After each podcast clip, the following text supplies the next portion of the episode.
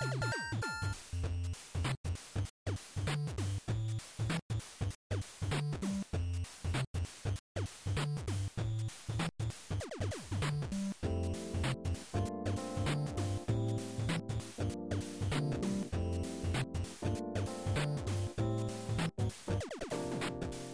ァミリーステーション第168回です。はい、クリンクです。はい、ヨッキーです。はい、えー、この番組は、えー、大分県在住のおっさん二人が、えー、皆様からのお便りをもとに、ゲームの話などを中心に、ああだこうだと、ただただ食べるだけの番組でございます。はいまあ、はいもうね、本当に、うん本当におっさん街道まっしぐらですからね、ううんちら。そうね。うんあの、まあ、あの、ゲーム大賞、まあ、ななんだかんだこう、大変大変言ってますけど、はい。あの、ぼ僕は、少なくとも僕は楽しんでおりますので、ああの、ちょっと、ツイッターであの、心配されちゃいまして、ーえ？あの、大変だったり苦労するなら、あの、やめてはいかがですか？みたいな 言われちゃいましたね。なるほど。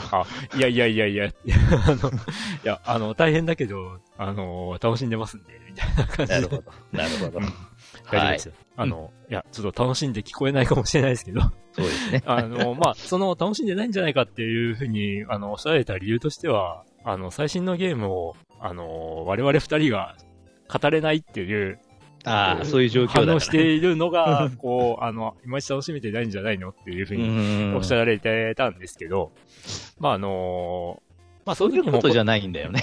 だその、その時も答えたんですけど、うんあの、まあ、我々こう、まあ、毎年やってるんですけど、うんまあ、毎年この年にどんなゲームが流行ったかとかの、まあ、微暴録みたいなそうですね。うん感じでもやってたりもしますし、うん。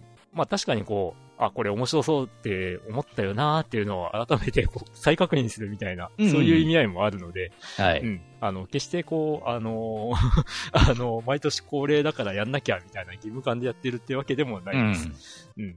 まあ、あの、ね、え ーぶっちゃけると、意外とあの、そろそろゲーム対象会だけど今年もやるかいみたいな、あの、存続させるかどうかっていうのは毎年のように、一応ね、ちらっとだけ話し合いは持ってる。まあ、やってますな。ま あ、あの、うん。やめるときは、急にやめるかもしれないですけど。まあ、まあ、まあ、うん大体、その時はもうファミステ自体がどうなってるかわからんから。ね。まあまあまあ、続けるとは思います。うん。はい。はい。まあ、そんな感じで。えー、まあ、前回は、ね、ゲーム対象会だったわけですけども、はい。えまあ、今回からは、また、通常会に戻りますので、ですね。普通お高いに戻りますので。はい。ただ、今回ちょっと違うことがあります。はいはい。またそれは後ほど。ということで、うん今回もよろしくお願いします。はい。よろしくお願いします。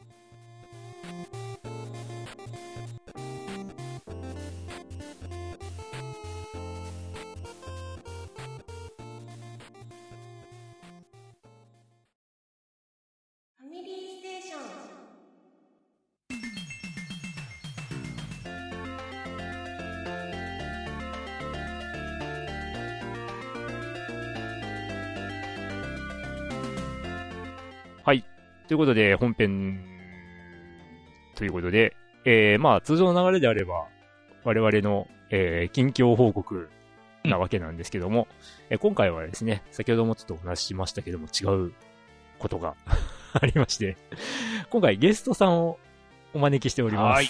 はい。ゲストさんは、えー、ケリーさんです。どうぞ。よこんばんは、ケリーです。よろしくお願いいたします。ろしくお願いします。じゃあはじめ、ましてよろしくお願いします。はい。では、えひとしきり、あの、自己紹介などお願いしたいと思います。あ、自分でしていいですか、あお願いします。はい、えっ、と、えー僕は、えっ、と、主に日本の歴史のことを話すラジオ、略して、おもれきというポッドキャスト番組をやっております。はい。で、えっ、と、2023年の4月に配信500回を迎えます。素晴らしい。えーっと、一回も休まずに、毎週日曜日必ず配信して500回で、あのー本当はね、た誕生月は6月とかぐらいなんですけど、ちょっとね52週なんでずれちゃうんで、あれですが、4月に500丸500回、10年を迎えます。おー、ね素晴らしい。ちょっと頑張ったので、えいろん、たくさんの方に褒めていただきたくって、で、ちょっと宣伝も兼ねて、はい。えっ、と、もう本当に僕、まだポッドキャスト始める前からですね、あの、聞いていたファミステさんにも、ぜひ出してくれというふうにお願いをして、今日来させていただきました。よろしくお願いします。はい、よろしくお願いします。よろしくお願いします。いやー、500回ですよ。うん。毎週って、毎週、毎週？毎週ってすごいな正え？盆も正月もないんですよ。ーあの、毎週っていうのは、取りためとか、し僕、てるんですか？うちのとこはね、取りだめしてるんですよ。はははは。うん。うん。うんで、だいたい、ええっ、と、5から8本ぐらい、うんうんうん。1回の収録で撮るので、はい。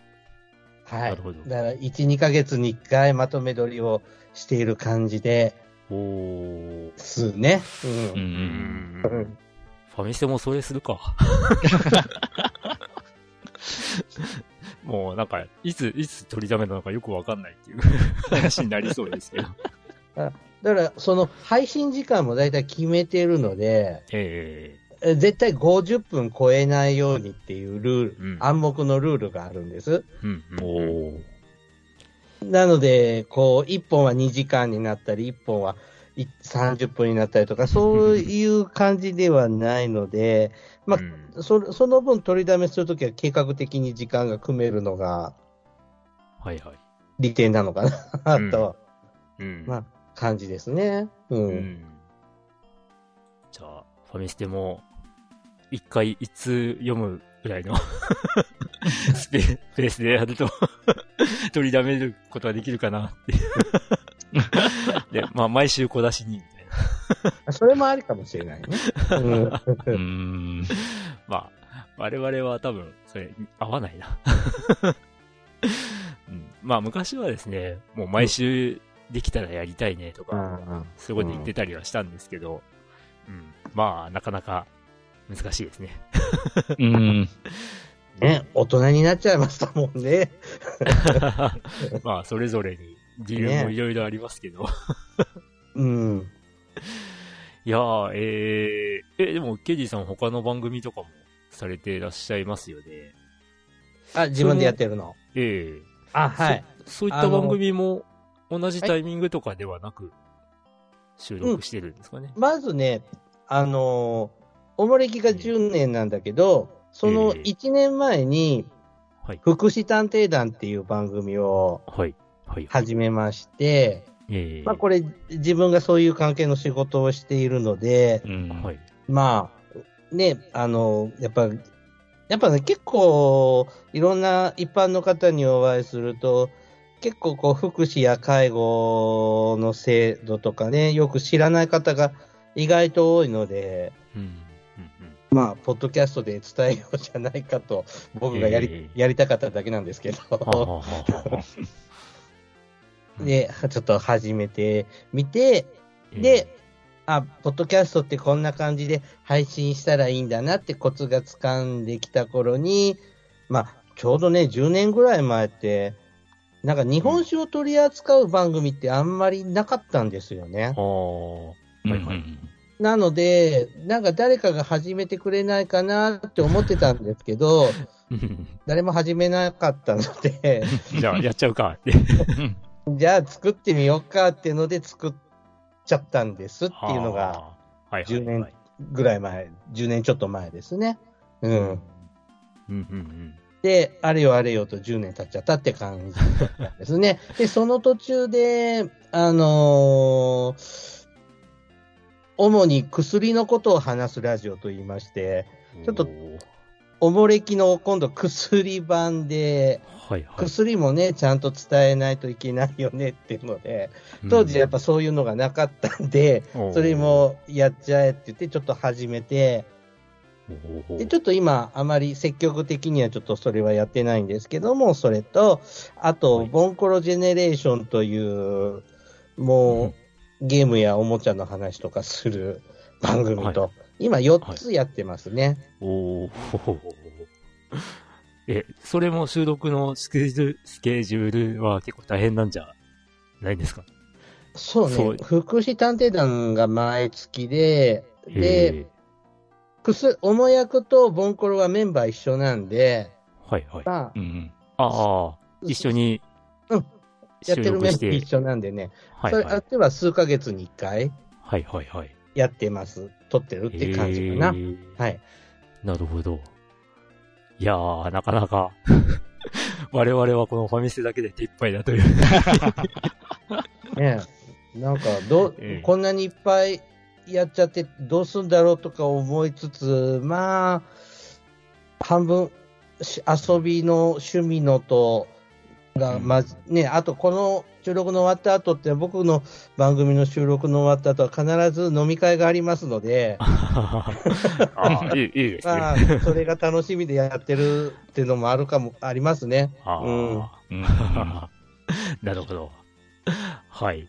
ということで、そんなケリーさん。まあ、あの、毎年ね、あの、ゲーム大賞にも投票いただいてまして、はい。えーありがたい応募してますけど。どねええ、当たったことがない。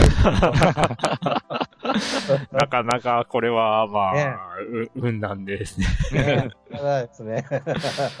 まあ、うぶっちゃけ抽選は本当に適当な感じで、もう、まああの、発表の時に、こう、んじゃあね、みたいな感じで言ってますけど、あれもう本当にぶっつけ本番でやってる、その、そのまんまなんでですね、いかに適当かがわかると思うんですけど、適当うんいや、まあ、年始めにね、運を全部使っちまうのはもったいないんでね。年末まではい。残しておりますわ。はい。ええはい。まあそんな感じで、どうですかね、その、まあうゲーム大賞の投票っていうのも、あの、ちょっと話題に上がりましたが、はい。こう、2023年になって、はい。えーまあ今2月の24日ですけども、はい。今までの間に早速始めたというか、プレイしたゲームはどんなものがあったりするんですか？え、えっとね、はい。あの、新年迎えてから新しく始めたゲームっていうのはなくって、ええまあまあ去年の秋、去年末ぐらいからずっとやってるのは、僕はあの、ポケモン、スカーレット。えーとスカーレット、バイオレットはい、はい、はい。と、あと、スプラトゥーンですね。はい、うんはい、はい。はい。まあ、これが2台。うんあ、あともう一個、リングフィットアドベンチャーやってます。ああ、はい、はい、はい。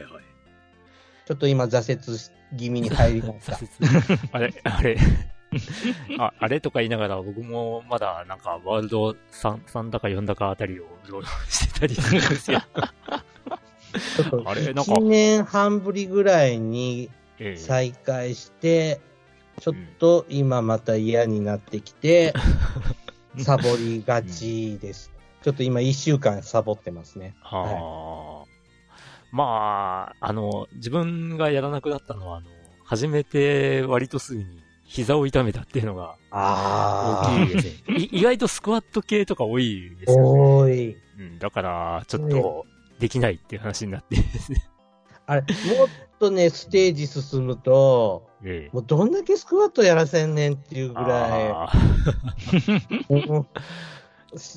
ココースが出てくる時があって、はいはいはいもう、まあ結構きついっすね。やばいな。じゃあ、じゃあ、うんそう、そうなるともう僕は、ダメだ。なるほど。えでもじゃあ珍しく、はい。ー、ええ、あ、ええ、じゃあ、あの、まあ、最近はそういう、もう、えー、三三三タイトル。そうですね、スイッチばっかですね。うんうんうんうん。ゲーム機は他に何かお持ちなんですか？いや、今、あの、据え置きはスイッチだけですね、はあはあはあはうちは。はい。あ。はいはい。いくつも買わないし、買わないようにうん。してます。まあ、積んじゃうと今嫌なので。うんはい今、今はだいたいもうスイッチあればいいかなって気もしなくもないですそう。あ、そうです。あの、し新しいゲームは買ってないけど、ええ任天堂オンラインで、はいゲームボーイと、ああ、はいはいはい。アドバンスのアーカイブができるようになったんですよ。ええええええあれやってます、今。おー。うんうんうんうんはいはいはい。あで、今はいゲームボーイ版の、はいテトリスをやってます。あ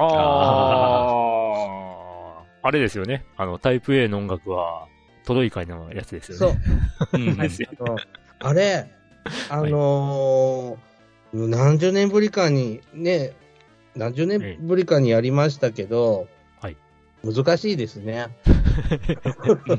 あれ、え、テテトリス自体をってことですか？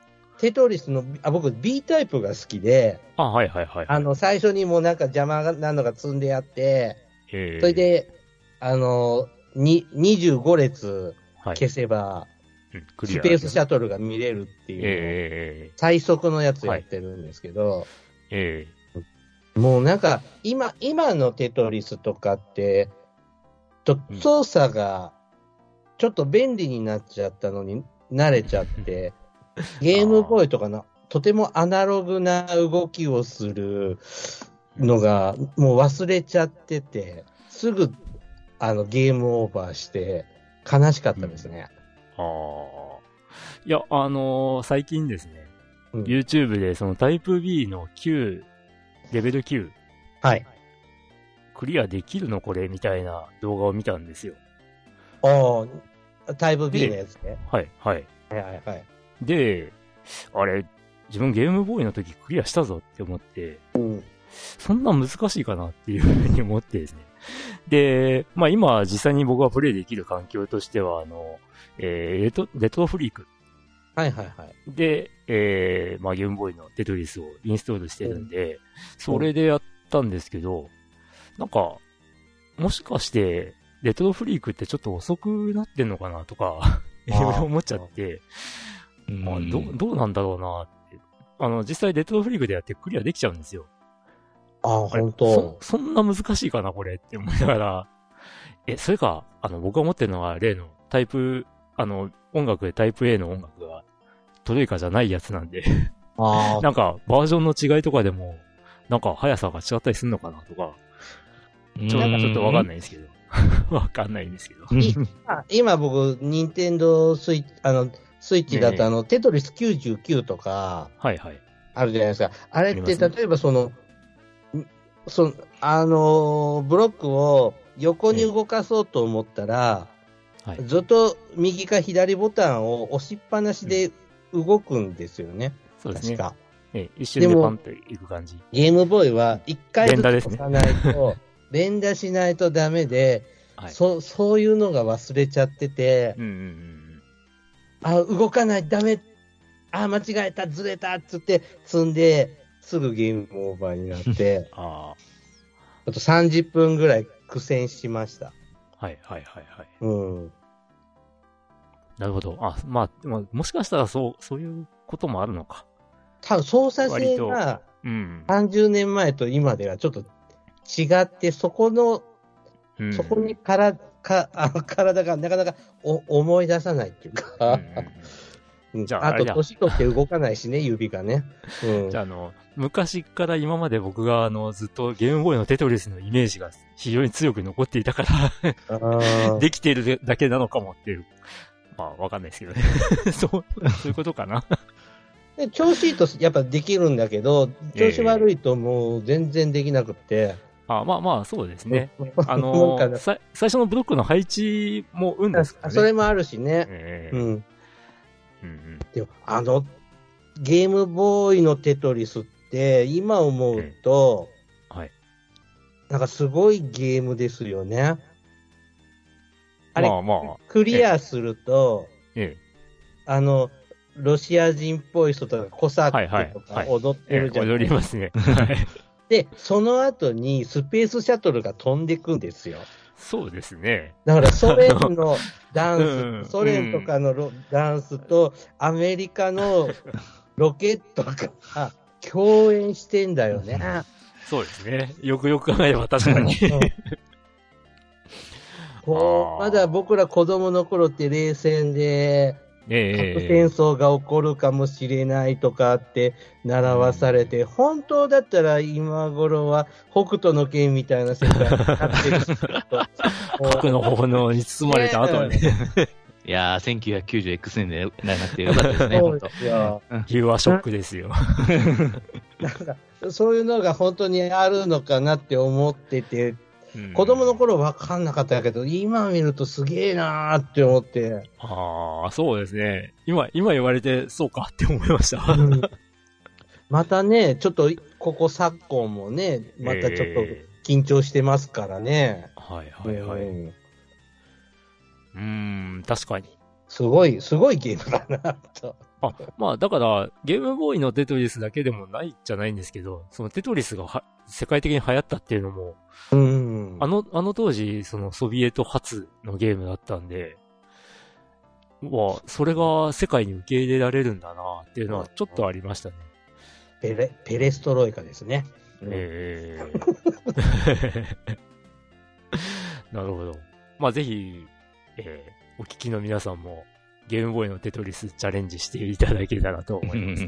あの、タイプ、タイプ A のゲ、ゲームタイプ A も、あの、得う点、ん総得点によって、その、ゲームオーバーになった後に、スペースシャトルが発射したりするんで、そっちもね。ええうんまあ、それを目指して、ぜひ。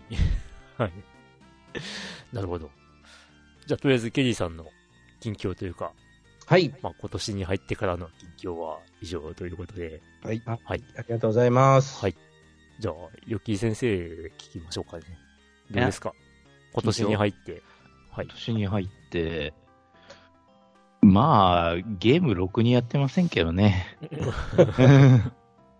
FGO 三昧。そうです。ね、FGO がまあまあメインというか、それしかや、ほとんどやってないというか、まあうん、うんえーっと、先週からまたバレンタイン、今年のバレンタインイベントがうん。うん始まりまして、まあ、一応、イベント期間3週間あるんですけど、えーっと、今、今日でちょうど1週間経ちましたが、えーもうやることはなくなってしまいました。うん。うん。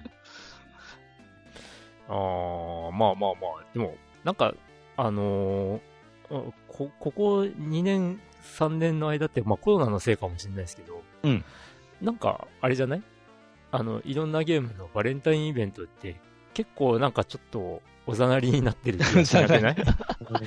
なんかさ、FGO もバレンタイン終わった後にバレンタインイベント開始って、あれなんか前までは、まあバレンタインデーの直前とか、バレンタンインデーからとか、そういう感じだったような気がするのになって思って、あれ今年バレンタインのイベントねえのかなって思ったら、バレンタインが終わった後に開始みたいな。あれあれあれ？みたいな。そんなイメージがあるんだけど、2月なら何でもいいとか、いいかね。ハロウィンも10月なら何でもいいとか、そんな感じやね。うんまあ、ラブラブハートですから。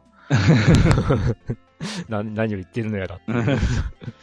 まあ、まうんあ、そうね、ストーリーは、そげえね、長いことでもないですから、あ、で、僕が、まあ、個人的に意外だなって思ったら、ヨハンナさんが、うん。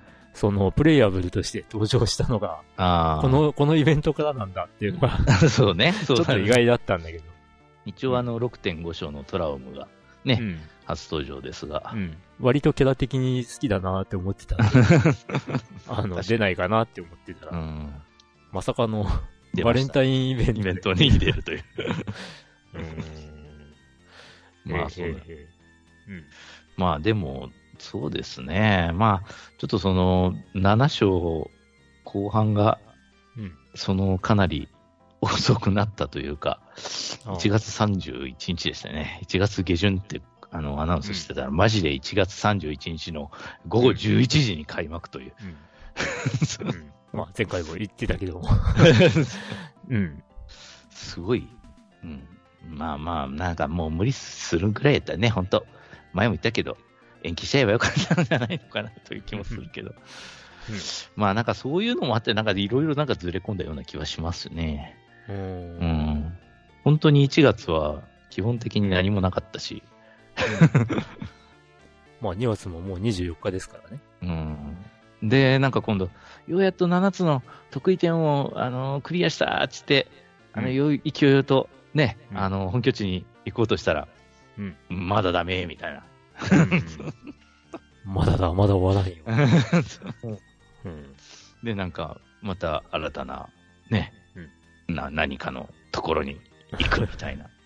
なんか、もう、あまたのソーシャルゲームの流れになっちゃってる気がしなくもっちゃっないよね。てるよね。なんか FGO はもう、なんか、ね、最初2年間で終わらせるみたいなああ、そうね。話があったよね。うん。第1部は確かにん。2年で終わったけれどで、も。な、なんかこう、あれよ、その、あ、ちゃんと終わりが見えてるゲームなんだ、みたいな、う、うん、あのーね、うん。こう、ずるずると 長、長引かせないというか、あの、そういう、あの、ずっと、なんか終わりそうで終わらないみたいなゲームじゃないんだなって思ってたら、うんなっちゃったかっていう。あと1.5部っていうのが始まった時に、んって。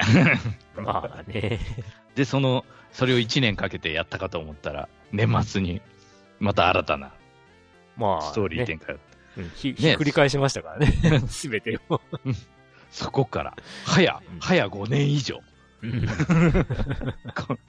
に、まあね、もう、もう、もう、もう、なんちゅうか、もう、かるもんだから、うん簡単に終われないのはわかるんですけどね。うんだけど、もう、もう、もう、もう5年オーバーですから、そろそろなんとか。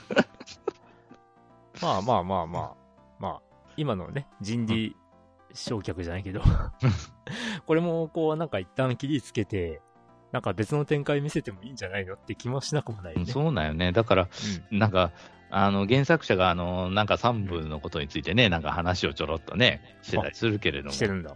うん。ん。あの、この、なんちゅうか、時系列をそのまま続けるのか、まあ、それ、れともなんか他の、うん、あの、ところの物語をやるのかとか、あうーん、なんかどっちもありかな、みたいな、うん、そういうふうなことは、ね、ちょろっと言ってたような気がしますけど。うん。まあ、引き続きカルデアメインで、うん。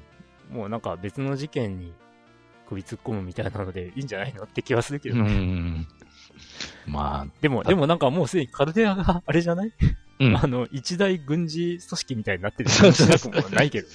う。ん ななんかね、もう、もう、あのーうん、まあ、あんまり言うとネタがあれになるけれども、もうなんか、あのー悪の組織にみたいになってるから、本当うん。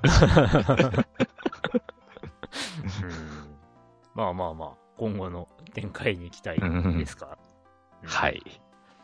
まあ、ちょっと、ゲームは、そうなんですよね。PS5 がね、ちょっと今眠ったまんまで、しばらく。おやおや。スイちょっとその、なんていうか、たまにスイッチをちょろっと見たりするときありますけど、まあ、昔ほっといてったのをちょろっと見て終わりみたいな、そんな感じが続いてますので、うん。ちょっと、えー PS5 をそろそろちょっと動かして、多分お PS5 で最後にやったゲームって、うん、ニードフォースピードヒートなんですよね。はうんあ、だからちょっとそこから開いてしまったので、うん。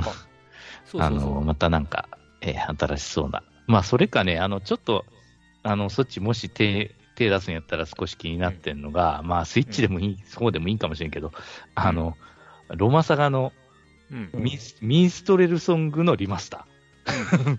うんうんうん。リメイク大、賞でも出てたね。そうそう。リメイクのリマスターですね。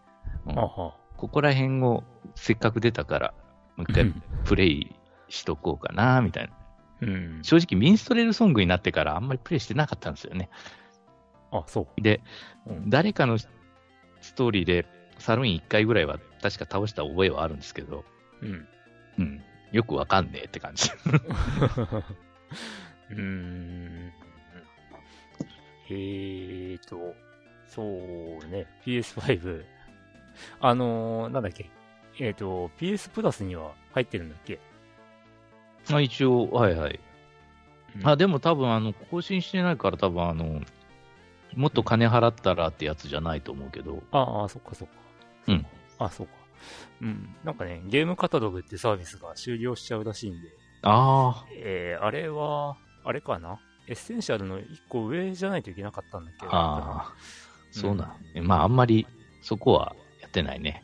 Xbox はなんか、あの、うんゲームパス。ゲームパスは なんか、ずっと払い続けてるような気がするけど。あアルアルティメットうん。うん。まあゲームパスもかなりゲームは充実してるんで、ぜひ。ですね。もうあれから遊ぼうと思ったらもう、絶対遊びきれない。まあね、まあ全部は無理だな、あれは。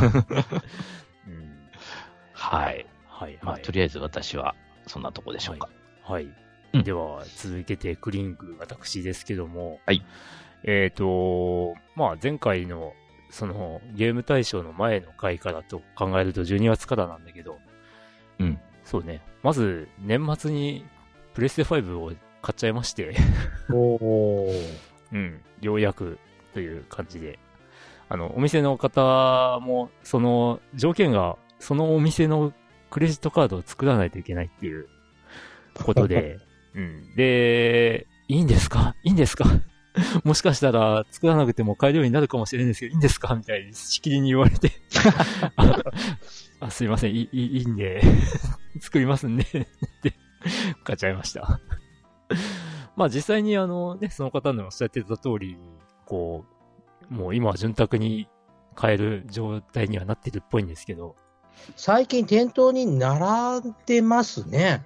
ね、だ、だいたい並んでますね。うんあ、の、自分が買ったのが本当にもう年末も年末だったんですよ。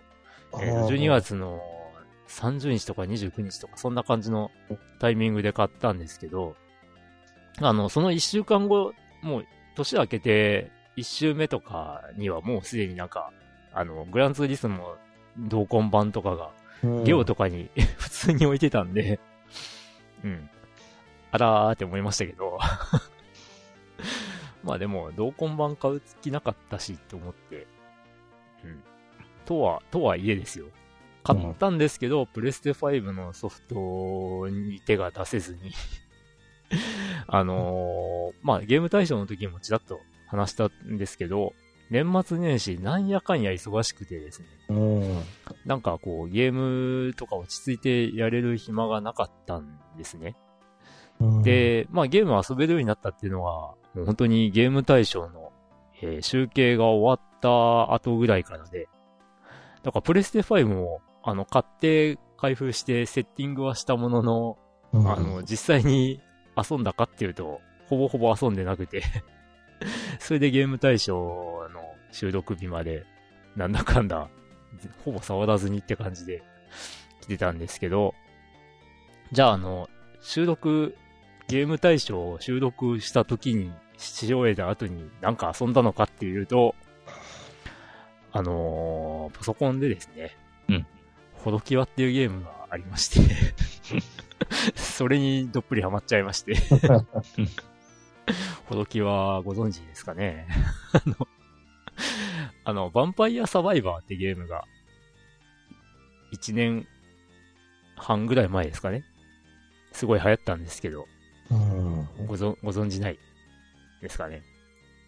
あのーえー悪魔城ドラキュラシリーズのキャラクターっぽいキャラクター？が主人公で、その、わらわらと、あの、まあ、し四方八方から襲ってくる敵をこう自動攻撃みたいな攻撃で 倒していって、で、まあレベルが上がったら攻撃手段をこう増やせるみたいな、そういうゲームなんですけど、それの、あのーホロライブキャラ版みたいなうん。感じなんですけど。で、あのーまあ、僕あの、ヴァンパイアサバイバー、ほぼほぼ触ってなくて、すごい流行ってたんですけど、その YouTube とか、あと、まあ、割とゲーム系ポッドキャストをやってた方とかが遊んでるなーって感じは見えたんですけど、まあ、まあ、これ一人に僕はあの、悪魔城ドラキュラシリーズにあんまり、こう、ハマってないっていうところもあったんですけど、うん。まあ、今回、その、あのね、VTuber の、えー、ホロライブの面々がキャラクターとして出てくるバージョンっていう感じになってるんで。まあ、あの、去年のね、秋ぐらいからすっかりホロライブにハマってしまった僕は、あの、あ、あの VTuber たちが使っ、まあ、VTuber たちを操って遊べるゲームなんだってことで 始めてみたら、まああの、難易度もそんな高く、高いわけでもなくて、うん、まあ、こう20分ぐらいでだいたい終わるゲームなんですけど、まあ、すっかりハマっちゃいました。だから、それ、それを空いた時間に20分ちょっとやろっかとか、そういう感じで、はあ。えー寝る前に20分やろっかとか、そんな感じでやってました。なるほど。うん。で、他のゲームは何をやってたかっていうと、ほぼやってなくて、で、あのーゲーム対象の時も話していた、あの、ペルソナ3フェスをやりたいというのを、ようやく先日、あのうん、や、やっと始めたばっかり。え、でも、ふまず、ペルソナ3のあれ、なんちゅうか、うんあれかな。最初はペルソナ3、普通のとこから始まるんだよね。えっとね、うんあのーモードが選べて、うん。えー、まあその、ペルソナ3フェスを起動すると、うんえー、まあ普通に、ペルソナ3フェスっていう、その元のペルソナ3にプラスアルファしたものとかゲームバランス調整しましたみたいなバージョンうん。と、ペルソナ3の後日談が遊べるっていう、二つのモードがあって、うん。で、まあ当然のように、こう、その、普通のペルソナ3のプラスアルファの方を始めてるわけうんなんですけど、なるほど。うん。まあだから、あの、なんか変わったことが、変わった要素がいろいろあるっぽいんですけど、うんまあ、元のペルソナ3やってないんで、あの、開始するときに、あの、変更点を確認しますかって出て、あいや、あの、どこが変わったって言われてもわからんしって思って、とりあえず確認しなくていいかって、そんな感じで始めたあ。んですけど、はい。うん。うんと、まあ始めた、始めたのもつかの間ですね。うん。あの、僕の、こう、欲しい、欲しい欲求がもう高まりに高まってしまったためにですね。うん。えー、PSVR2 を買いまして。で、まあこれも、これもなんかやってるかっていうと、あんまりやってないんですけど、あの、グランツーリスモ5も、ちょっと明日ようやくしっかり遊ぼうかなと思ってるぐらいなんですけど。お、うんまあ一番気になっていた点っていうのがあってですね、はいはいはい。それはあの、まあ、シネマティックモードっていう、えー、なん、なんていうんですかね、もう目の前にあの、まあ、え目の前にっていうか映画館のど真ん中ぐらいに座ってる感覚で、えー、プレステ5の画面を見て遊べるっていうモードがあるんですけど、うん。あのーまあ、それが、プレステ5になって、ウルトラ HD ブルーレイの映画に対応してるかどうかっていうのが、すごい気になってまして。で、その、事前の情報でほぼほぼそういう話出てなくて、買って、買って自分で確認してようやく、あ、対応してるなっていうのが分かったみたいな、そんな感じです。で、もう本当にこれね、VR を体験したことない方には本当伝わりにくいと思うんですけど、本当にあの映画館を独り占めしてる感覚になります。うん。こう、あの、ーゴーグルかぶってですね。もう本当に、うん、もう映画館で、えー、映画館のスクリーンでゲームをやっているとか、映画館のスクリーンで、その、まあ、まあ、本当にえ映画のブルーレイとかを見れるっていう、そういうことなんですけど、うん。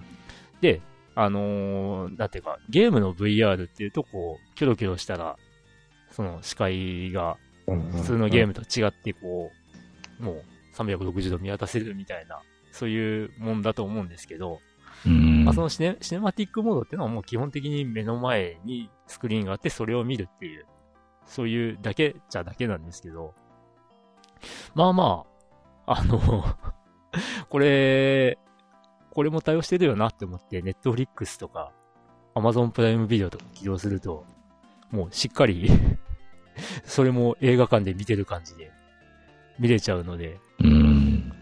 あのーね、テレビアニメだったりとか、昔あのー映画館では見なかっ見、見、見そびれた 作品とかを、改めて VR2 で、その、映画館で見てる感じが楽しめるっていうのは、割と感激。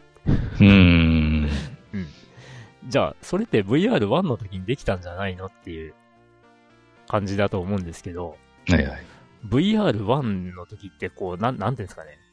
あのースクリーンの前に、スクリーンの前にっていうか、まあ、目の前に、なんか、網戸、網戸越しに見てるような、ざらつきみたいなのがあってですね。ほう。いまいちこう、クリアじゃなかったんですよ。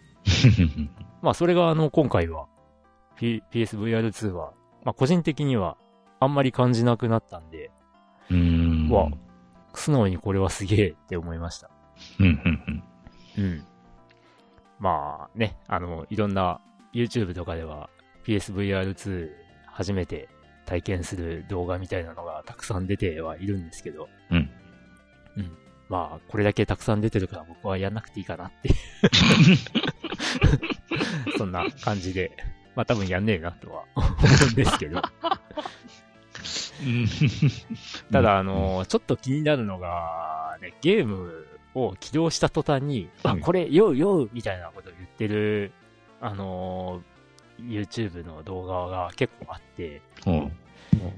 こう、なんていうか、ゲームを始めた瞬間に、あ、これ、ようようっていうのは、結構風評被害につながるんじゃないかなって思うんで、あれはちょっとやめた方がいいんじゃないかなって。うーん、そうですか。うんこれ、あ、これ酔いそうとかだったらいいんですけど、あ これ、これ、ちょっと自分ならよ酔いそうだわ、これ、とかっていうならまだわかるん。うん、またわかるけど、うん。酔う、酔う。もう、なんか始まった瞬間に、わ、これ酔うっていうのは、ちょ、ちょっと、ちょっと弱すぎんと思って。まあ、あの、VR 酔いっていうのは独特なものだと思うんで、うん。あのー全然ないとも言い切れないですし、うんうんまあ、やっぱり人それぞれだと思うんですけど、はい。まあ一番言われるのは、その、えー現実と、まあ、やっぱりこう、ちょっと、そごというか、食い違いがあったら、そこが、あのーなん、なんですかね、気分が悪くなる要因っていうふうに言われるんですけど、うん。まあ僕があのー前々も言ってたのが、こう、自分は座って動いてないのに、こう、あのーゲームの中の自分は動き回っているみたいなのは、すごい、こう、違和感の原因になって、まあ、これは酔うんだろうなっていうふうに思うんですけど、うーうんん、だからあの、どうなんだろうね。こう、その、わ、これ酔うわ、とかって言ってる人は、もしかすると PSVR2 を期待しすぎてて、あの、こういうものだっていう理想的なのが頭にあったのと、ちょっと乖離してるみたいなところがあるのかもしれないとかってちょっと思ったりはなるほど。します。はい。まあその点僕はあんまりゲームの方にあん、まあそこまでこう、あの、すげえ体験できるぞっていうのはあんまり思ってなくて、あのね、え、映画が綺麗に見えたらいいなとか思ってたんで、うん、っていうところが違うところかもしれないんですけど、なるほど。うん。はい。まあまあ、そんな感じで、はい。PSVR2 も、あのー何かご質問があったら答えますんで、みたいな。はい。まあ、あの、えー、ちょっと収録を終えて、編集とかもまた明日は遊び倒そうかなとは思います。うーん。っていう状態ですね。はい。はい。という近況、我々の近況でした。はい。でした。はい。では、お便り紹介のコーナーへ参りましょう。はい。はい。はい。えー、まずは、えー、ビカム、あ、牧原さん。いつもありがとうございます。ですえー、こちらは1月21日にいただいているお便りですね。はい。明けましておめでとうございます。今年もよろしく。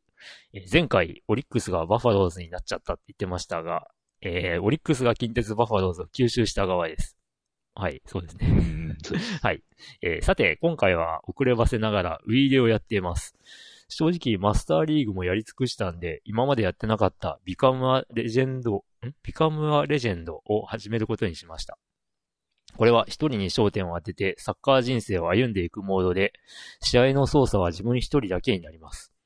牧原はゴールキーパーが好きなので、ゴールキーパーで始めましたが、ボールが全然来なくて出てるのに、ボールに一回も触らずに試合が終わったりします。なので、ちょっと目を離していると、こういう時に限ってボールが来て、棒立ちのまま失点しました。次の、次の試合から2試合スタメン外されました。お二人はサッカーはどのポジションが好きですか？えー PS、二人からしたら、牧原は長友じゃなく吉田か？なるほど。でもどうせなら、三笘がいいな。終わり。といや、どうせなら。ありがとうございます。いやいやいやいや、あの、僕は長友かなって思ったんですけどね。うん。あの、ヨッキー先生が吉田かなって。そうそうそう。うん。あ、な、長友の、あれですよね。こう、し、進化というか、うん。あ、のーわ、若返り、うん、あの、天性が三笘って感じがしますけど。まあそうですかね。はい。うんうん。三笘も大活躍ですよ。うん、今、海外リーグで。ね、もう大戦力ですよ。うん。うん。ね、まあ、オリックスね。うん。どうですか？オリックスブルーウェーブだった。うん。うん。はい。どうです？プロ野球やサッカーは、どうですか？お二人は、うん、あんまり、そうですね。あんまり。ケリーさんは？すいません、スポーツ全般があよくわからないです。あ、なるほど。はい。まあ、あの、あの、ええスポーツのゲームは多分、ファミコンのベースボールと、はいはい。フナムコから出たの何でしたっけ？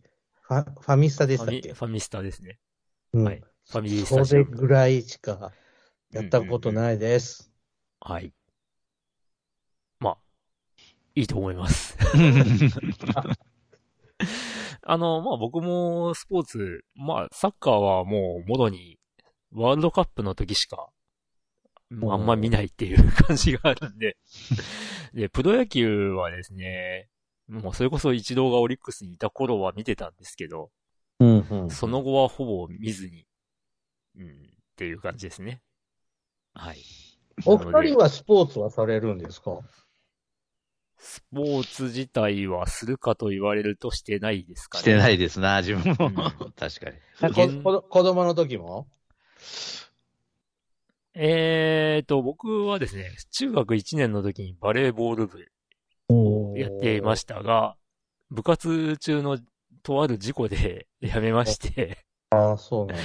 あの、後のエースアタッカーになる人物の、えー、スパイクしたボールがこう、ワンバウンドして、左目を直撃しまして、で、まあ、ちょっと今激しい運動をすると失明するっていうふうに、お医者さんに言われてですね。で、2ヶ月ほど練習休んでいたら、あのーもうすっかりレギュラー争いから置いてけぼりにされて、それで、まあ、辞めちゃったっていう 経緯が、はい、あります。まあ、目の方が大事だからね。まあ、そうですね。うん、うん。ええまあ、あの、走るのは好きですね。あの、ババレーボールとはちょっと関係ないですけど。あ、すごいすごい。走ったり、意外とあの、走り高跳びとか、まああの、い、今、今はどうかって感じですけど、おうんあの、まあ、えー。跳、跳躍は結構好きっちゃ好きですね。えで、あと走るのも、速く走るよりかは、マラソン的な、ー、あの、持久走は好きですね。えー。うん。はい。え。ー。だから高校の時の、あのー、何ですか？競歩大会って、まあマラソン大会みたいなのがあはあったりすると、なんか、まあとりあえず早くゴールしちゃえば早く帰れるっていうのもあったんですけど、うんあの、全校で男子で50位以内とかあ、すごい。感じだったりはしたんですけど、うん。ええ、まあ、周りが真面目にやってないっていうのもあるんですけどね。まあマラソン大会とかええ。はもう早く、ちゃ、ちゃちゃちゃって走って、ゴールしたら早く帰れるっていうのは僕ええ。もそう思ってました。うん。みんなめんどくせえなとか言ってダラダラって走るよりかは、あそうそうそさっさとバスで帰ろうぜ、みたいな。実際あの、そのマラソン大会早く終わって、あの、帰り道の街でゲームセンターによって、あの、当時 流行ってた、あの、バーチャ2とか、う。はいフはい。ァイティングバイパーズとか遊んでましたけど。ねウッキー先生はどうですかね？まあええ、部活はですね、あの、中学、ね、クリンクとは同じで、えバレーボールで。ええ。まあ、自分はもう一生、一生がうか、ずっとレギュラーとは縁遠いとこにいましたが、あ まあ、それでも、なぜか続けてましたね、そういえば。よく考えたら。あ、あ、そうなんだね。あ結3年局間、。うん。結局最後までいたんですよね。へー3年の。夏まで。おー。うん。へー。そうそうなんでだろう。まあでも、あれよね。い、今思うとさ、こう、うん毎夜、毎日腕立て何十回とかうん。してたよね。やってたやってた。ね、すごいね。今思えば。うん、今思えばなん、なんでやってたんかよくわかんない。でもそれからはね、まあ、あんまりうん、そうよな。あの、なんというか、あんまり運動っていうか、そういうすることは、うんなくなったですね。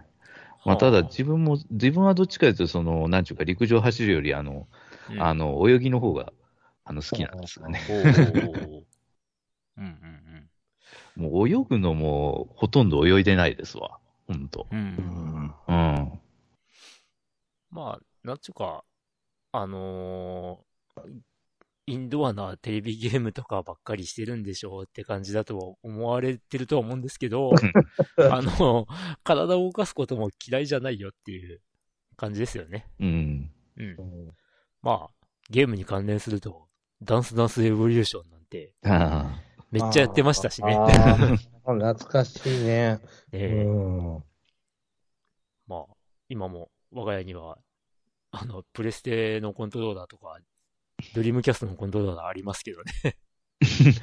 ああ、あったね、確か。うんうんうん。あの、ふ、踏む、踏んだ、踏んだ感触がないんで、あちょっと、いつかあの、改造して、こう、パネルみたいなのを、あの、コントローラーのボタンに配置、まあ、位置するところにこう、差し込んだりして、踏んだ感触を、こう、あの、出してみようかなって思ってたりしたんですけど、あ。頑張って、こう、工作してる途中で、あの、止まってます。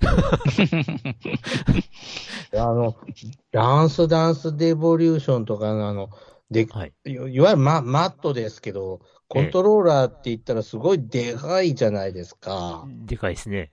うん。あれを見たとき、ええファミコンロッキーが思い出しちゃって、はいはいはいはい。あファミコンロッキーみたいってあの思いながら、なんかゲーセンでやってるそのを見てた。ああ。はいはいはい。まあまあ、あのーダンスダンスエボリューションは、まあ足で踏むんうで、んうん。ま、まだいいんですけど、ファミコンロッキーあの、どでかい十字キーとか、どうやって、どうやって操作してんのっていう。あれだから普通のコントローラーの方がやりやすいだろうね。A, A ボタン、B ボタンが手のひらサイズだもんね。いや、そ、それ以上じゃないですか、あれ。まあまあ、ああああいうのに近いっちゃ近いのかな。ストリートファイターのあの、1とかが、あの、こう、なんかぶん殴る力の強さで、あの、こう、力、そう、な、なんすかね、弱中強の区別になるとかっていう、そういうボタンだったはずなんですけど。まあ、ファミコンロッキーな あの、あのレンダーの描写でよく操作できるなって。あ、まあ、それ言ったらゲームセンター嵐もそうか。あ、そうか。ゲームセンター嵐もそう、同じですよね。どでかい、どでかい十字キーと、どでかいうん。丸ボタンフ。ァミコンロッキーを読んで、あの漫画の架空の話が本当のゲー ゲームの話だと信じてたこともはいありましたしはいはいはい。ね。はいはい。うん。シルビアが襲ってきたってやつ。あの、海が渦を巻いて、うんバンゲリング帝国の正体が出てきた、みたいな。それはね、本当バンゲリングベイのは信じましたね。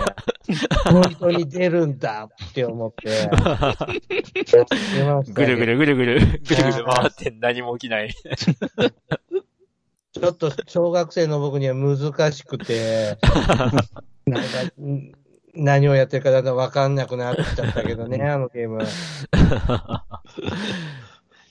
いやいや、あの、ま、普通にやれば面白いゲームですよ。ファミコンのなかなか今、ハドソンのゲームって、えなんていうの、そのアーカイブ、ニンテンドーのスイッチでもアーカイブでも見かけないし、こうナムコとかって、ナムコのね、昔のアーカイブのゲームでとかってソフトで出たりするじゃないですか。はい。ハドソン出ないよね。ハドソンはですね、今、うんコナミなんですよ。そうですよね。で、まあその正直言うと、ちょっと元ハドソンの人たちとコナミがちょっと折り合い悪くてあ、そうなんだ。なんですよ。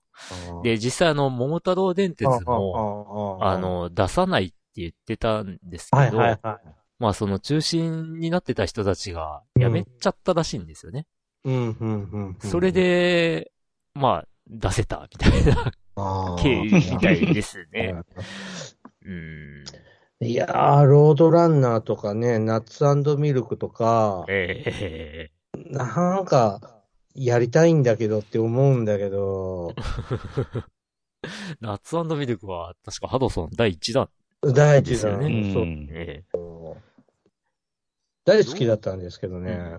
まあまあ、ロードランナーは、ちょっと、ロードランナーとバンゲリングベイは、もともと別のメーカーですけど、もともとブローダーバンドっていうメーカーのゲああ、はいはいームで、っていうことねはあるんですけど、あと、あれですか、ジャ、ジャレ、ん？あれ？ジャレコが出しましたっけ？チョップリフター。あ、じゃああれ。が、まあ一応あの、バンゲリング三部作でしたっけ？あ、なるほどねいう風になって。るんですけど。いや、もうあの、ハドソンのあの、あの、あの画面じゃないがいいの？あの、まあ、ロードランナーも実際あの、ファミコン向けにアレンジされてるんですよね。あのーじ、実際のロードランナーってこう、ほぼ1画面で終わってるんですよ。あの、小さい画面っていうか、小さいキャラクターで、あのーまあ、全体図が見えてて、まあ、どう立ち回るかみたいな。まあ、それをあのー拡大して、スクロールさせて、見えなくすることで、なんか元のロードランナーより難しいんじゃないかとか言われている、言われてたらしいんですけど。うん。で、まあ、あの、あの、ロボット兵の、そう、ボンバーマンがね、ええ、へ変な動きとか、うん、ああの辺もあの、ハドソンの、まあオリ、ジナル要素みたいになっちゃったみたいですけどね。ああ、そうです。でしょ？やりたい。ちょっとチャンピオンシップロードランナーは、もうちょっと、そんなに頭動かないから無理だ。普通のロードランナーぐらいは、ああのハドソンのあれがやりたいね。あのーこれファミステゲー、あ、違う違う、ファファミステファミコンアーカイブスで話したかな。はい。あのーロードランナーすごい、あの、友達の家とかで遊んで面白いなって思って、うん。欲し、欲しかったんですよ。で、ロードランナーってゲームが欲しいって言ってたら、まあなんか安く出てるよみたいなこと言われて、で、あ、ロードランナーだ買おうって買ったらチャンピオンシップロードランナーだったっていう。一面始めてから何かが違う、全然難しいクリアできねえじゃん。あまあまあでも一面のクリアの仕方は説明書に書いてある。あ書いてありました。うん。ええあ、でもなんか2面以降は割と頑張ればいけなくもないんですけど、うん一、一面あれはわからんよっていう話。いきなり右掘って落下する、ね、ロボット兵の頭を当たってとか、そんなのわかるかいっていう。開始直後であ。うん。ね、難しかったですね。難しいですね。あれ、あれ実際あの、本、本物のチャンピオンシップローダーナーの一面じゃないらしいですからね。おこのチャンピオンシップロードランナーっていうのがあるんですね。も、元があるんですよ。えー、そうまあなんだ。本当ね、僕ハドソンは、本ええ当ハドソンのゲームの、任天堂よりハドソンのソフトの方がファミコン時代多かったと思うんですよ、持ってたのが。はいはいはい。で、チャレンジャーは、ねえ。お祭りのくじ引きで当てたんですよ。おー、当たるんですね、あれ。当たった。うん。で、誰、もうあれは何周も冒険したし、やりたいんだけどななんとかなんないのかな？大人の事情、なんとか解決しないのかな？いやいやいや、あの、レトロフリーク再販らしいんで、ああ、なるほど。ぜひ、レトロフリークを買って、中古ファミコンショップで、えー買いましょう。なるほど。あ、ちゅうか、我が家にあるんですけどね。なるほど。大人の、個人的な大人の力を使って。はい。いや、あと、あれですよね、あのー、任天堂発売のソフトでも、うん。ハドソンが開発してたりとか、はいはいはいはい。結。構あるんですよね。うん。えーっと、何でしたっけ？あの、まあ、よく、あの、有有名どころで言えば、あの、なんだっけ、何だっけ？音楽遊びでしたっけ？発売されなかったソフトがあるんですけど、あ、そうなんだ。うん。あの、ハドソンが開発してて、任天堂から出る予定だったらしいんですけど、あのあの、あの、何でしたっけ？英語遊びとか、あ、英語、ポパイの英語遊びとか？ええ。ああいうシリーズのうちの一つで、音楽遊びっていうのが、ある、あったらしいんですけど、うん。まあ、あの、これ、うんええあの、高橋名人とかがブログとかでも書いてたりしてたんですけど、なんか、まあ、ゲーム性がどうなのかなっていう話で、結局、ゲームとしてあんまり成立してないなってことで、ボツになったみたいなあ話らしいですね。ーなるほどね。懐かしいね。うん。まあ、懐かしいものの話の方が、こう、上、饒舌になれるんですけど。バンゲリングベイはクソゲーなんかじゃないもう割とクソゲーといえばバンゲリングベイみたいな、こう取り上げられ方をするのが、ちょっとバンゲリングベイ好きとしては、く悔しくて悔しくて。まあやっぱりね、海の中から バンゲリング帝国の出てきてくれないとね。出てきますからね。うん。あの、ファンメイドで誰か作ってくれそうですけどね。今ならできそうね。はい。では、あの、牧原さんのお便りからいろいろ発生しましたが、はい。でははい。ありがとうございます。ありがとうございます。では、では、お次の方行きましょうか。はい。えー、お次の方は、テイタンさんですかね。はい。はい。えー、テイタンさんからです。えー、ファミステゲーム大賞2022お疲れ様でした。えっ、と、2月16日あ、もう最近か。うん、そうですね来たメールですね。はい。はいえー今回はゲストさんもいらっしゃらなくて、上位のゲーム内容にあまり触られ触れられていませんが、楽しく拝聴しました。はい。えー、上位のゲームを全然やってないからですね。すいません。はい。えー自分の1位、2位がそのままで、僕も流行あすっかり流行に乗っかってゲームやってる感があります。まあ、それが面白いゲームばかりなので満足ですが。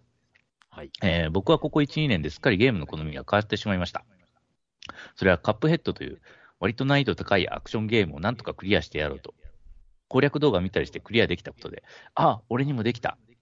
子供の頃、クリンクさんも好きな魔界村をやったりしたとき、ああ、自分にはアクション無理だ。そうやって触っては見るもののまとめクリアすることはありませんでした。今は動画を見てこうやるのかとお手を見れるのが本当にありがたいです。えー下手な人でもこれならいきますみたいなやつ。えー攻略見たらダメでしょうとよく言いますが、これこそ下手にはダメです。ううんん、攻略見たってできないこともたくさんあります。うん、アクションは特にそうです。えーだからこそ教えてもらったことを何度もチャレンジしてクリアするこういうゲームのやり方も楽しいなってアクションゲームが好きになりました。えーこれがなかったらエルネンリングもスプラトゥーン3もやってないと思います。えー中年になってアクションゲームにはまる、そんなゲーム人生もあるんですね。また今年もいろんなアクションゲームにトライしていきたいです。えーお二人もまた新たなゲーム体験で好きになるゲームができると良いですね。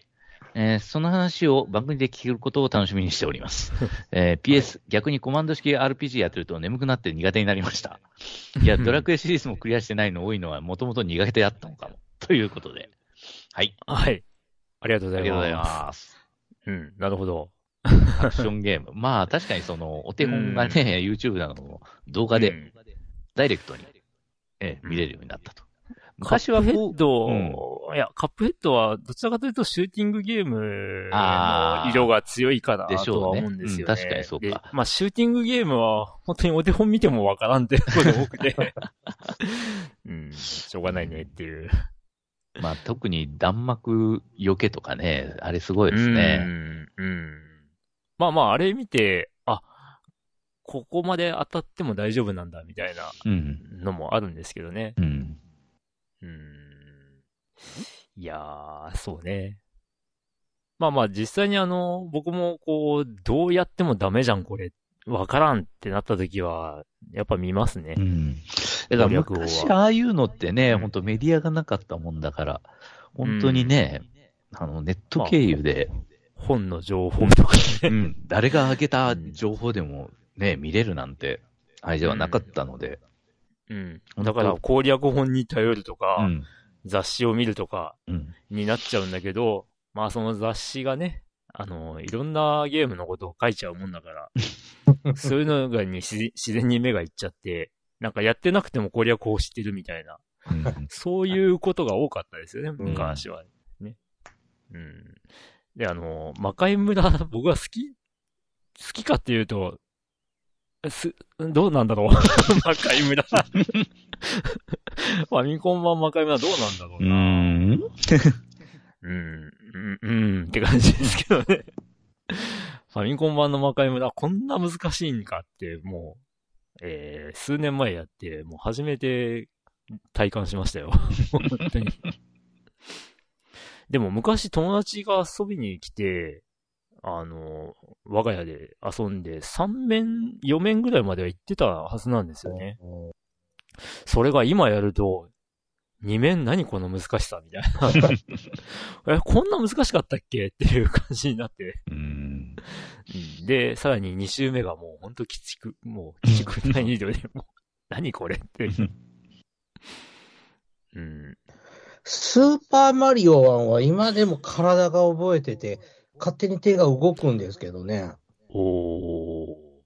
僕はあの、逆にスーパーマリオを、うん、もう、幼い頃にクリアした後、ほぼ触ってなくて、ああ、そうですか。もう、もうすっかり忘れましたねあ。あ、うん多分、うん、今、今も、今でもできるじゃないですか。あれで、ええうん、は、ワールド8とかはもうちょっと難しくてできないけど、はいだらだらやってても、あの、スーパーマリオ1はいけちゃいますね。うんうんうん覚えてんだよね、ワンナップ機能があるところとかね。うん。ああ。最近のはもう全然覚えられないんだけどね。うん。うんうんうんうん。まあまあ、アクションゲームといえば、あの、またその話かって感じですけど、スペランカーですね。ああのー当時、その、ど、ど、どどのくらいの時期かな小学校3年か、そこらの時に、クリアできねえみたいな話で、うん あの、友達間で、こう、回り回って僕の手元に、こう、やってみてみたいな感じでうん来たわけなんですけど、うん。あのー頑張ってやってみたらクリアできちゃったんですよね。うん。だからなんか、ね、その時から、その、え、クリアできんのすげえみたいに言われて、まあ、さすがにあれは嬉しかったなって思うんですけど、あのー我が家の姉がはい。アクションゲーム当時めっちゃ上手くてですね、スーパーマリオ2ももう発周して、あの、隠しステージに行ったりとかする人だったんですすげえ。ですけど、うんで、まあその姉もスペランカーを、か僕が借りてきたスペランカーを平気でクリアしてたんで、うんうん。だからなんか、こうスペランカー、すぐ、すぐ死ぬ、何このクソゲーみたいに言う人がもう、まあ今のネット社会になっても未だにいるわけなんですけど、うん。いや、こん、こんなに多いんかって思って、いやいや、すちゃん、ちゃんと、あ、面白いぞって。その、スペランカーがクソゲーって僕大人になるまで知らなかったですよ。ああ、いや、そう、まあ、ううんむず、難しいぐらいですよね。うん。まあ、半ばネタ化してると思ううけど。ん。まあ、コうんン、コンボイの謎と一緒かな。あうん。ああ、コンボイの謎はまあ、最初、最初をなんとか乗り切ればっていうとこですかね。うん。そ最初わかんないと本当にわかんないままらしいんで。別に、コンボイの謎も頑張りましたけど、クリアはできませんでしたけど、えうんえ楽しかったよ。ううんんうん全然トランスフォーマーの世界じゃなかったのが、えショックでしたけどね。えコンボイの謎って言いつつ、あの、ね、主人公コンボイじゃない。うんそうそうそう。あの、いや、幼い頃はあれコンボイだと思ってましたけどね。あウルトラマグナスだもんね。うんうんまあ、実際、あの、あんまトランスフォーマー知らなかったんで。ああ僕、バリッバリあれ、トランスフォーマーアニメ見てたんで、おー、はいはい。大好きだったんですよね。僕、サイバトルよりデストロに入りたかったぐらいなんですけど、だからなんか、え、なんか違う。でも、まあ、当時ね、アニメからファミコンになるっていうのは、ああいう、うんなんか、のもあり、あったから、こんなもんかなって、まあまあ、いわゆるキャラゲーですよね。受け入れたもんだけど、今だったら、だいぶ激おこするんでしょうけど。う んいや、でも、最近ああいうの減りましたからねね。うんうんまあ、さすがに叩かれるだろうっていうところは出さないのかなっていう。う。まあ、そう考えると、本当にファミコン機の、ああいう、えーああいうゲームっていうのは、愛愛すべき、うん。ば、ば、バカゲーというか、なんというかっていうところもありますけど、再現度がすごいと思うんですけどね。グラフィックはいい、みたいな話。ドドットでこのキャラクタえーえにこう寄せてってるって頑張ってるなって思う、えー子供心に思ったもんですけどね。ドラゴンボール、シェンロンの謎とかですあ。ね。あ あ、あれ、あれもなんとかの謎か。あ。謎。謎やつ。バン、バンダイさん。ね、ネーミング、ネーミング。そうね、なんか、あの頃のバンダイのその、なんちゅうか、キャラゲーって、そういうのなんかばっかりだったような気が、もしかして。うーん。まあ、だから、まあ、うんよくね、バンダイのキャラゲーはダメみたいに言われてましたけど、うん。ゲゲゲの鬼太郎は好きでしたけどね。ああ、僕も好きでした。ええだろう。めっちゃ好きでしたよ。なんか、なんかの裏技で、上からゆめこちゃんと猫は娘が。落ちてきて。ゆめこちゃんをゲットすると、猫娘が怒るんだよね。まあまあまあ、そういうのももありましたね。うそれだけは記憶あるんですよね。ええ いや、あれ、ほんとよくできたゲーム。だなと思うんです。まあ、海外ではゲームの鬼太郎通用しないらしくて、なんか別のキャラクターに差し替えられて、あ、そうなんだ。なんか別のタイトルになってるらしいんですけど、うん。あの、あの感性の付き方だったりとか、あれはよくできてたと思うけどなうん。はい、はい。いや、面白い。だから、ね、あの、悪いゲームだけじゃないですようん。うん。だあれ、筋肉マンも、ああ、はいは何い。回でした？あの、えー、二等身キャラでプロレスする。はいはい。あの、ま、一番最初のマッスルタッマッスルタックマッチでした。あそうそうそう。あれとかみんなでやりまくってましたけどね。遊んでましたね。うん。うん。ああ、まあまあまあ、とりあえず一部キャラクターは 禁止されましたけど、うんブロッケンとかですね。あうん。まあまあ、面白かったですよね。だから、まあ、あうん、まあそうね。だから、い意外とキャラゲー好きなんですけどね。うん。で、やっぱり、その、な、なんていうか、あの、えー操作性の悪さをどこまで許容できるかなとは思うんですけうど、あの、セイントセイヤとかも好きでしたし。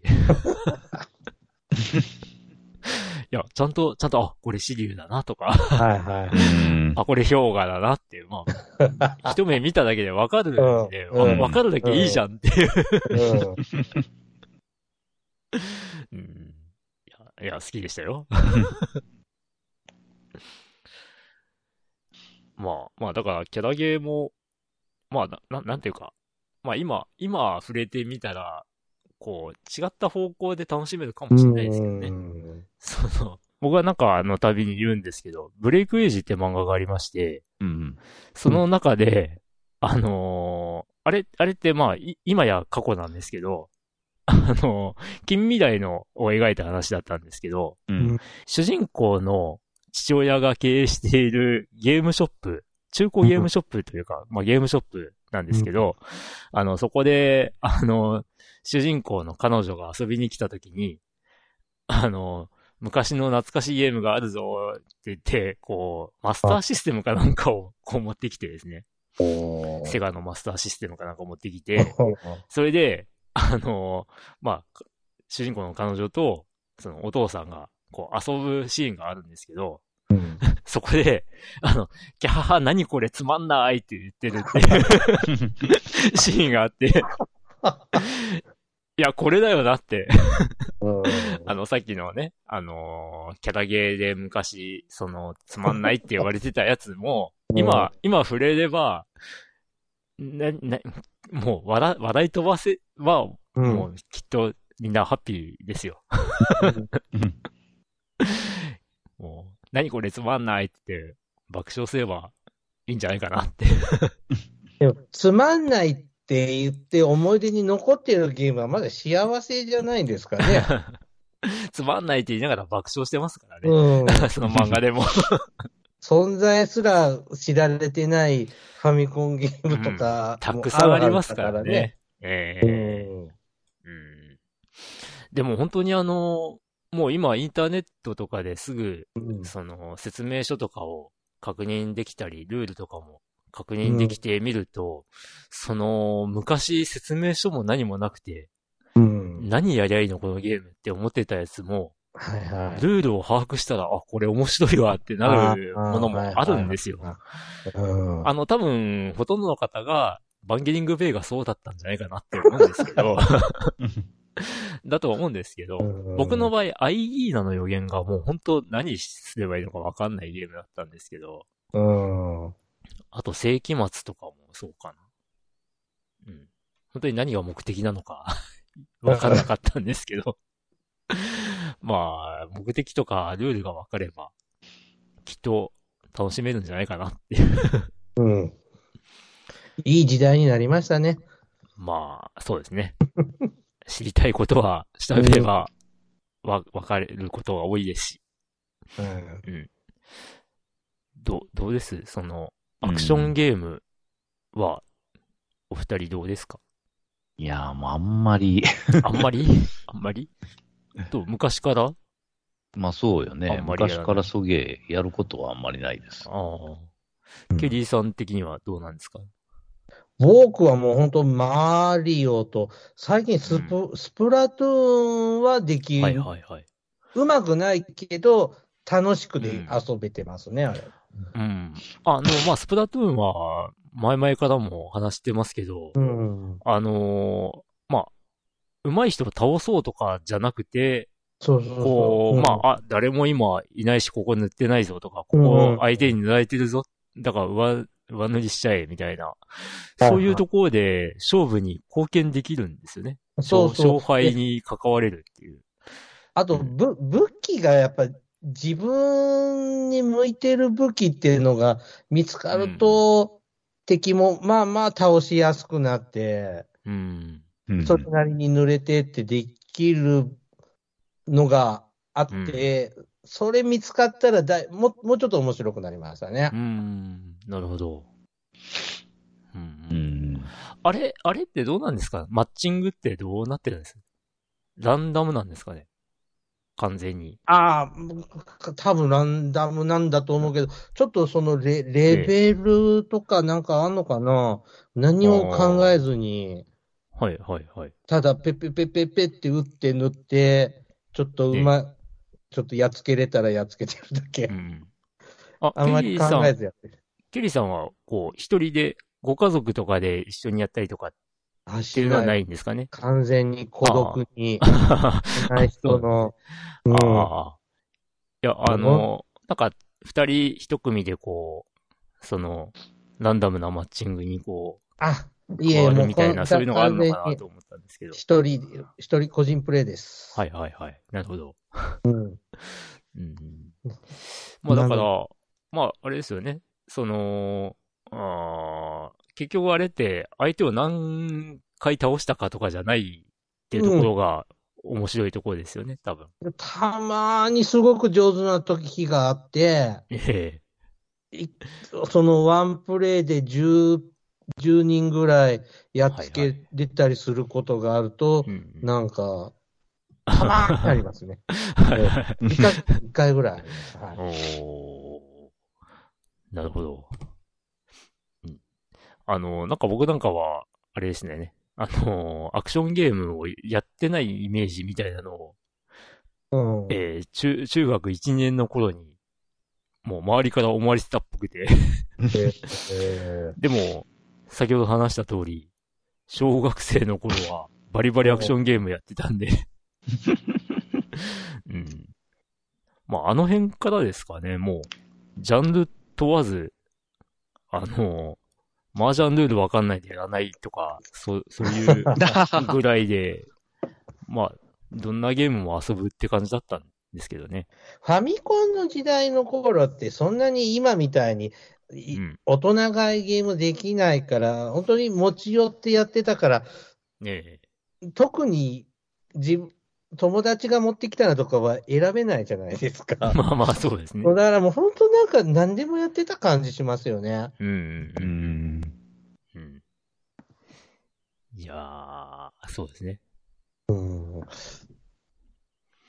あ、でも、友達の家だったり、その、まあ、友達の、に連れられて、こう、年上のお兄さんの家に遊びに行ったりとか、うんうんうん。で、そこで見て、こう、あ、このゲーム面白い、欲しいって思って買ったゲームもありますね。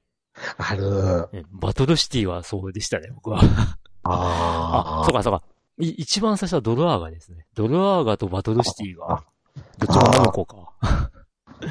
なうんそううちなんかそれで、な何買ったんだったかな、そういうので。うん。ま、マッピー買ったんだったかな。ああ。やっぱナムコだね。ナムコだ。うんうんいや、あの、ファミコン初期は本当にハドソン、ナムコが多かったんですけどね。そうね。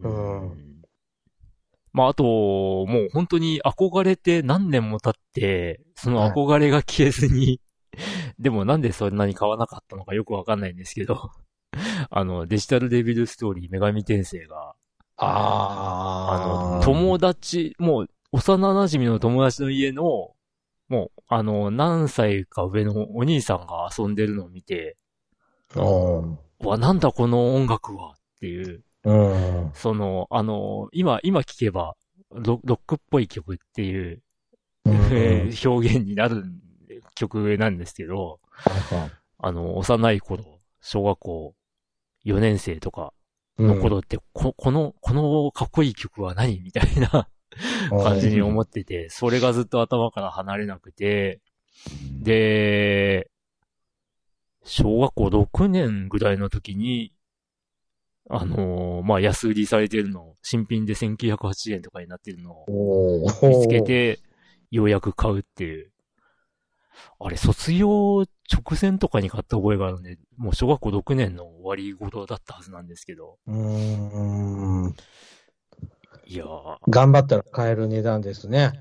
いや、そうなんですよ。ね あ、いや、なんかですね、あの、うちの家族のルールとして、うん。その、その結構、その、週末とかに、えー3日間限定とかで、うんその日替わりで980円とか1980円とかになってるゲームをうん置いてる、うーまあ、あの、お店があったんですよ。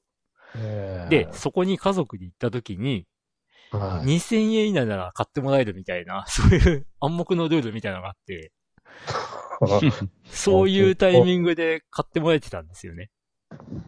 おーすごいですね。ファミコンソフトは、ええサンタさんと誕生日の時しか僕は買ってもらえなかったですよ。ああ、うん。はいはい。ただ、あの、我が家は買ってはもらえたものの、一応、1日30分しか遊べないっていうルールが30分？30分ですね。ああ、厳しいね。でしかも、あの、タイマーセットされて、タイマー。はい。あの、カチッてスタートすると、そのあ30分後にタイマーが鳴るっていうタイマーがあってですね。それで、あの、最初の頃は厳重だったんですけど、はい。あの、途中からですね、あの、親がいないのをいいことに、リセットの仕方を覚えて リセットして、ちょっと10、10分ぐらい経った時にリセットして、あの、10, 10 10分ごまかしたりとか、そういうことしてました。本当昔のお大人ってゲーム厳しかったよね。いや、そうですね。うち、クラスで、ファミコンき、え、友達ん家でファミコンやっちゃダメっていう禁止令出てたんですあよ。ー。だけどみんな破って、行き来してやりまくってたら、むちゃくちゃみんな、学級会で叱られまくりましたけどね。おー。まあ、今となっては、なんかあれですよね。その、他の家の子、勝手に家にあげないみたいな、うんそんな風潮になっちゃってますよね。うーん、まあね。うんだから、家に遊びに行くっていうことが、すごい減ってる気はしますね。昔は、うん。僕らの、僕子供がファミコンのゲームがたくさんある家は、なんか子供みんな行ってましたね。うん。まあ、それよりも、あの、まあ、わ、我が家って結構集まりやすかったんですけど、みんなが持ち寄るんですよね。はいはいはいはい。うん。で、今日どれやろうか、みたいな話になって、じゃあ、じゃあこれにしようか、みたいな。で、あ、これ、これ見たことないから見たい、みたいな感じで。ね やってましたそういうのあったよね。そういうので、こう、そうでもファミコンが人気になったから、それまで、なんか、スポーツができないと、なんかみんなにバカにされてたけど、はいはい。なんかファミコンとかでちょっとだけ上手だったりすると、それで、ああ、ケリー君すごいとか言ってもらえるようになって、あれでなんかちょっと、学校楽しくなれたような気がします。うんうんうんうん。わかります。いや、で、中学に上がった時に、うん親戚のおじさんに、うんうん中、中学にもなってファミコンとかしよんのか、みたいに 言われたりとかしてましたが、まあ結局やめることもなく、す く同じですすくすくと、すくすくと立派なおじさんに なってしまいました。未だにゲームから離れず。多分ね、もうちょっとだんだん、ちょっと老後っていうのがちょっとちらついてくるんで、でこう、がこう、70代、80代とかになる頃には、こうデイサービスセンターとかに ファミコンとか置いてると、そこ通いそうな気がする。うーん、ありそうですね。今日、今日はみんなでボンバーマンやりましょうとか、ススーパーマリオ大会ですとかって言ったらちょっと喜んでやってそうな気がする。ボケ防止になるんじゃないかな。ああ、まあまあ実際にあの、ナムコのね、あのーボケ防止のために、あの、ナムコの体感ゲームを、こう、なんすかね、えー、そういう介護施設とかで導入とかそういうのやってましたからね。ああ、そうあえーか。やってんのね。うん。いや、まあ、また、みんなで集まって遊べる時が来ればいいなと思うんですけどね。はい。このテイタンさんの話でもありますが、ドラクエの1とか初めて見た時、うん。あの、敵キャラが突然出てくるのに、こう、が怖かったんですけど、ああ。あ。初めて見た時は。急に出てくるとかびっくりするわ、みたいな感じで。もうそれが、いつの間にかスタンダードになり、ね今や見えますもんね。うん。ああ、まあまあ、ね。シンボドエンカウントだったり、うんシンボドエンカウントすらなく、そのまま戦闘に入ったりとか。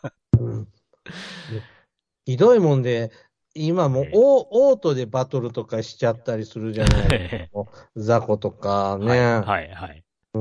それ、それはポケモンの話ですか？ポケモンもそうだし、ドラクエ11とか10とかもオートでザ、雑魚戦の時は、あちょっと罪悪感があり、あ。楽なんですよね。ドラクエ11はラスボス以外は、あの、主人公以外は全員 AI でやったんですけど、はいはいはいはい。うん。あの、ど、どこだったっけ？なんか、なんかですね、すごい困った迷宮があったんですけど、うん。な、なんでしたっけ？ちょっと、もう、すごい、お、覚え、う、うろ覚えなんですけど、はい。なんか鏡の中の世界みたいなあ、はい、迷はい。宮ありましたよね。うんそこ、そこの敵ってなんか、工夫しないと倒せないみたいな感じがあってですね。え、AI がちゃんと動いてくんなくて、えー、困ったっていう。あの、あのダンジョンだけは、もう AI 解除しよっかなとか思ったんですけど、まあ、とりあえず、そこは突破したんですけど、うんうんうん。ラスボスはあの、倒すのにちょっと、手手続きがいるじゃないですか。はいはいはい。それを AI がやってくれないっていう。それでもう AI 解除して、もう手動でや、手動でやるわ、みたいな感じでしたけど。だいぶね、AI さん、お利口さんになってくれたからね。なりましたね。うん。まあね。だいぶ信用してますね。クリ、クリフトがザラキばっかり唱えるとか、そういうことはなくなりましたからね。あ、ああいうトラウマはもう、なくなりましたね。うん。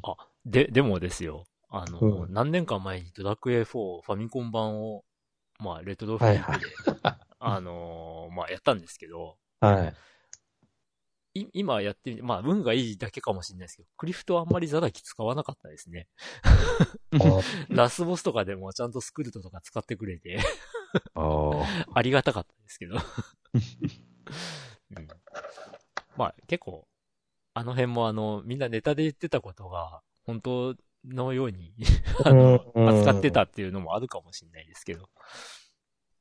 はい。まあ、あの、今のゲームは AI はいいですね。だいぶかなりお利口ですね。はい。ということで、まあ、テータさんからいただいたお便りの中でありましたが、あの、アクションゲームとか、我々がやった感想を聞きたいっていう感じですが、まあ、今年は僕は赤道に挑戦しようかなと 思ってます。し、死にゲーと名高い赤道をややってみますよ。はい。ということで、ありがとうございました。はい、ありがとうございます。はい。では、続いてですが、